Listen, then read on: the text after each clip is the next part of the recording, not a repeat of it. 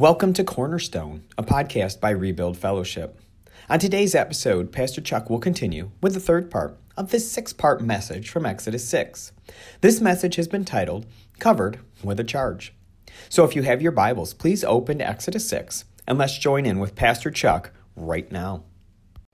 But Moses said to the Lord, Behold, the people of Israel have not listened to me. This is a real place for me as your pastor. Rebuild, let me speak to you. Let me speak to you. If you're not a family member Rebuild, you're extended family, so you can stay in and listen. If you're not a believer, I want you to stay and listen because I want you to hear my heart as the under shepherd in God's kingdom, specifically assigned to Rebuild Fellowship. I'm the under shepherd.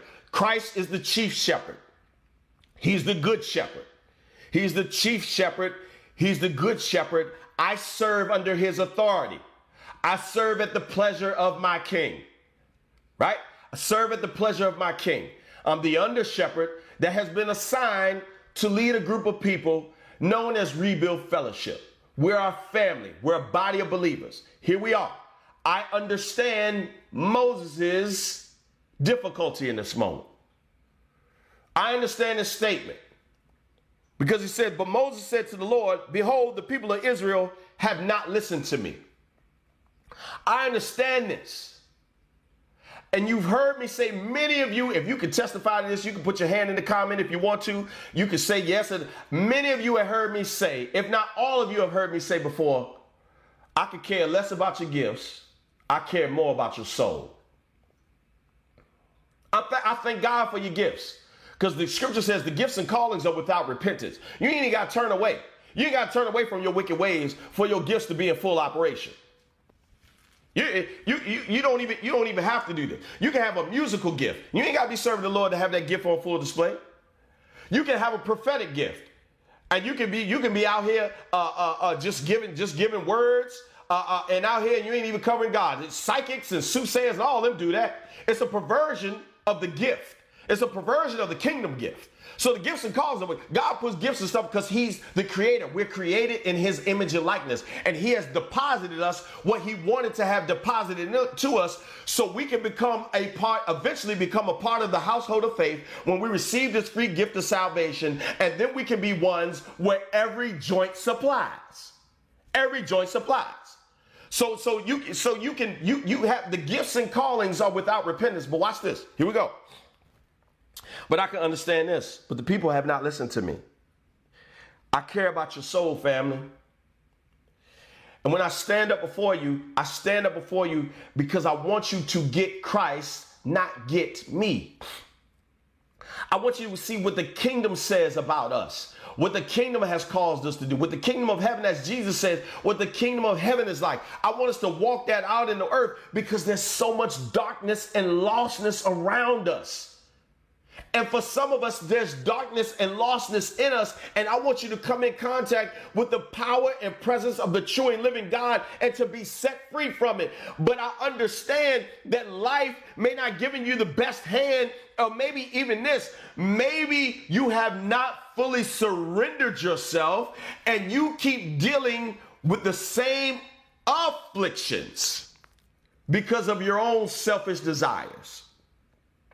Things are self-inflicted. It's like external things in my mind. Here's where I process it. This was helpful for me. So I'm just only going to give you how I process things in my mind. You don't have to take this as law. Afflictions, I feel personally. This is how I process it to help me stay sane. Afflictions, I feel, are things externally. These are things that happen to me externally. Afflictions. Say, for example, uh, things happen on the job, right? Affliction things that may uh, uh, somebody lying on me, whatever, afflictions. Uh, uh, uh, whatever the case may be, however, you know, we can we can continue to go on. on. My mind ain't working, but so weird because it's congested. So I'm trying to keep my examples limited. But uh, inflictions, right? Self inflictions for me. Listen, again, let me put this disclaimer. This is the way I process it. You can process it differently. And I understand the difference between afflictions and afflictions. I'm just saying, which is a helpful framework for me for understanding. But self inflictions, inflictions, in, think about it, in, in, in, in, in. These things I'm doing, in, these things are happening inside, internally. So these are things that um, either one, that the Lord is revealing these enemies that I need to deal with. That's the word you normally hear me, these enemies that I need to deal with. Or these are some things like tied into that, right? Where I'm choosing the wrong path. I'm choosing to do things in my own strength, with my own mind, in my own way. Summation of all that, you're prideful. You got the case of the big head. You're prideful. So here we go. Here we go. So it says this, but the people of Israel have not listened to me. Listen.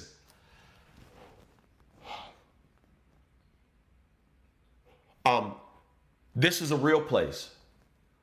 Pastors, I salute you. Leaders, I salute you. Because this is tough, because we don't try, and I'm speaking generally and optimistically, we don't communicate things because we're trying to lord over you.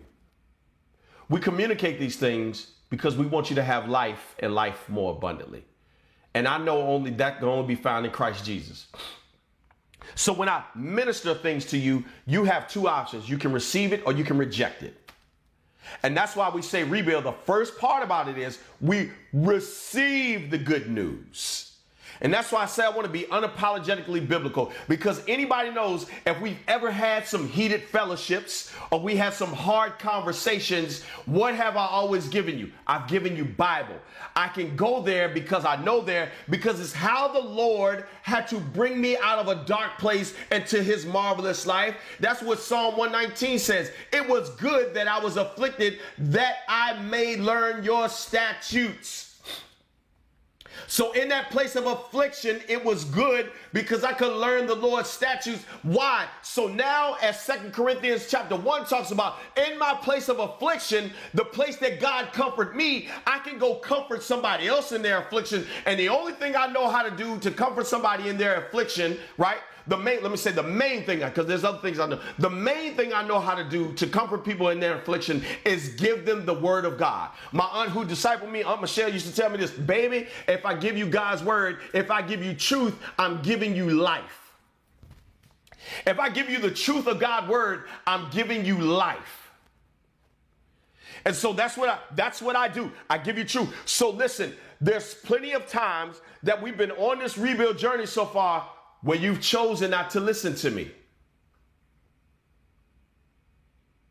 I'm just going to be real. I'm not I'm not using this I'm not using this scripture to have a soapbox moment. Let me make sure I put that disclaimer out there. But I understand, listen to this. It says you didn't listen to me.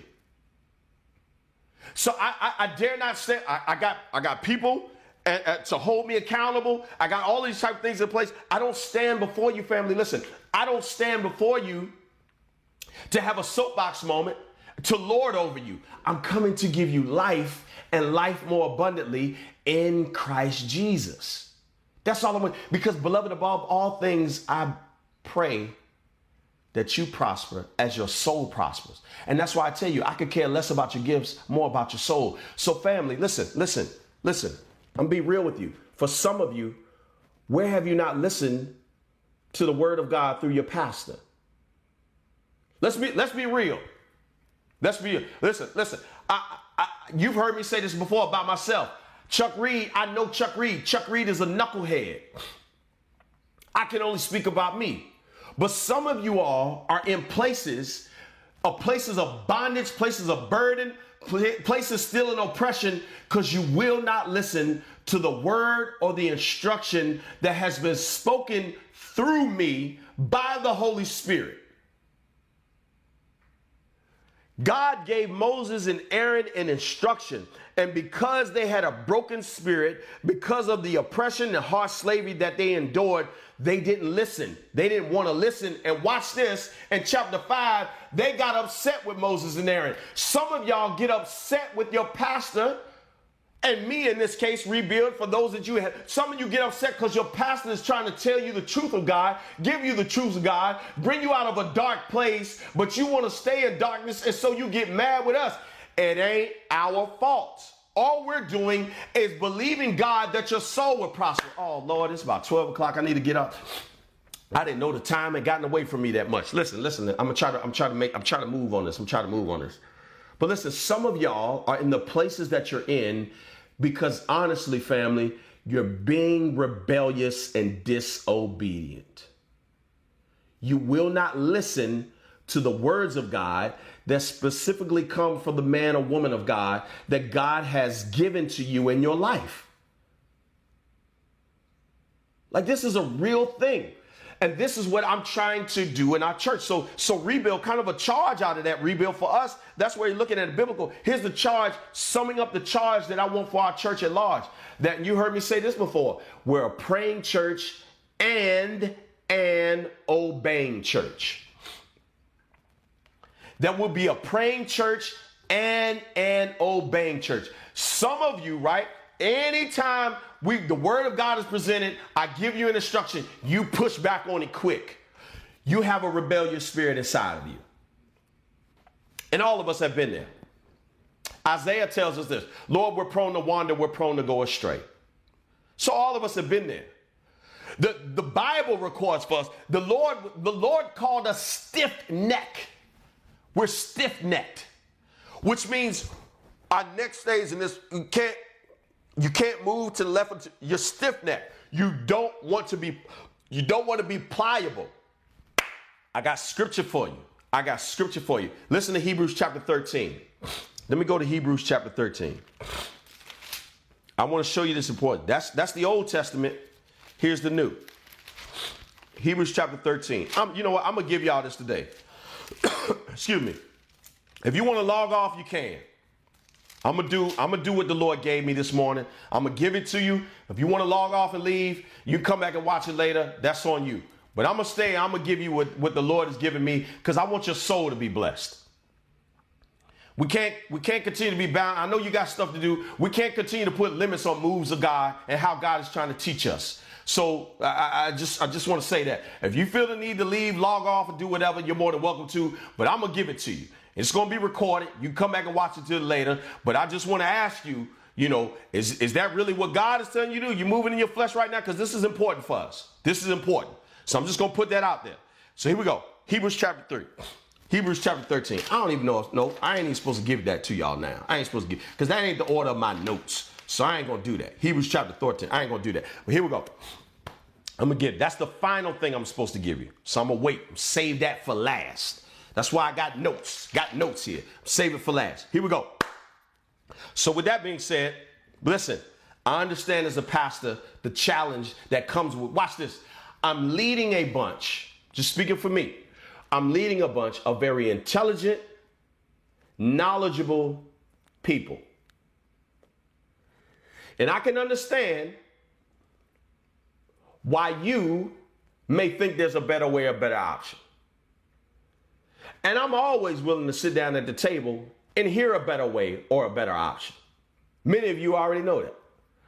But there are some things that the Lord has strictly given me to, as the under shepherd of this house, as the pastor of this house, to lead and guide you into a place of, of prosperity and promise in Him.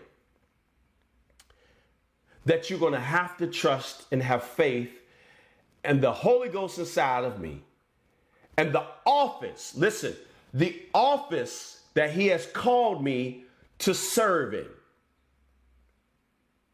Even if you don't respect me as a man, family, and even if you, listen, I don't care what church you're at, even if you don't respect the person as a man, you gotta respect the office God has called them to. Listen, here's an example.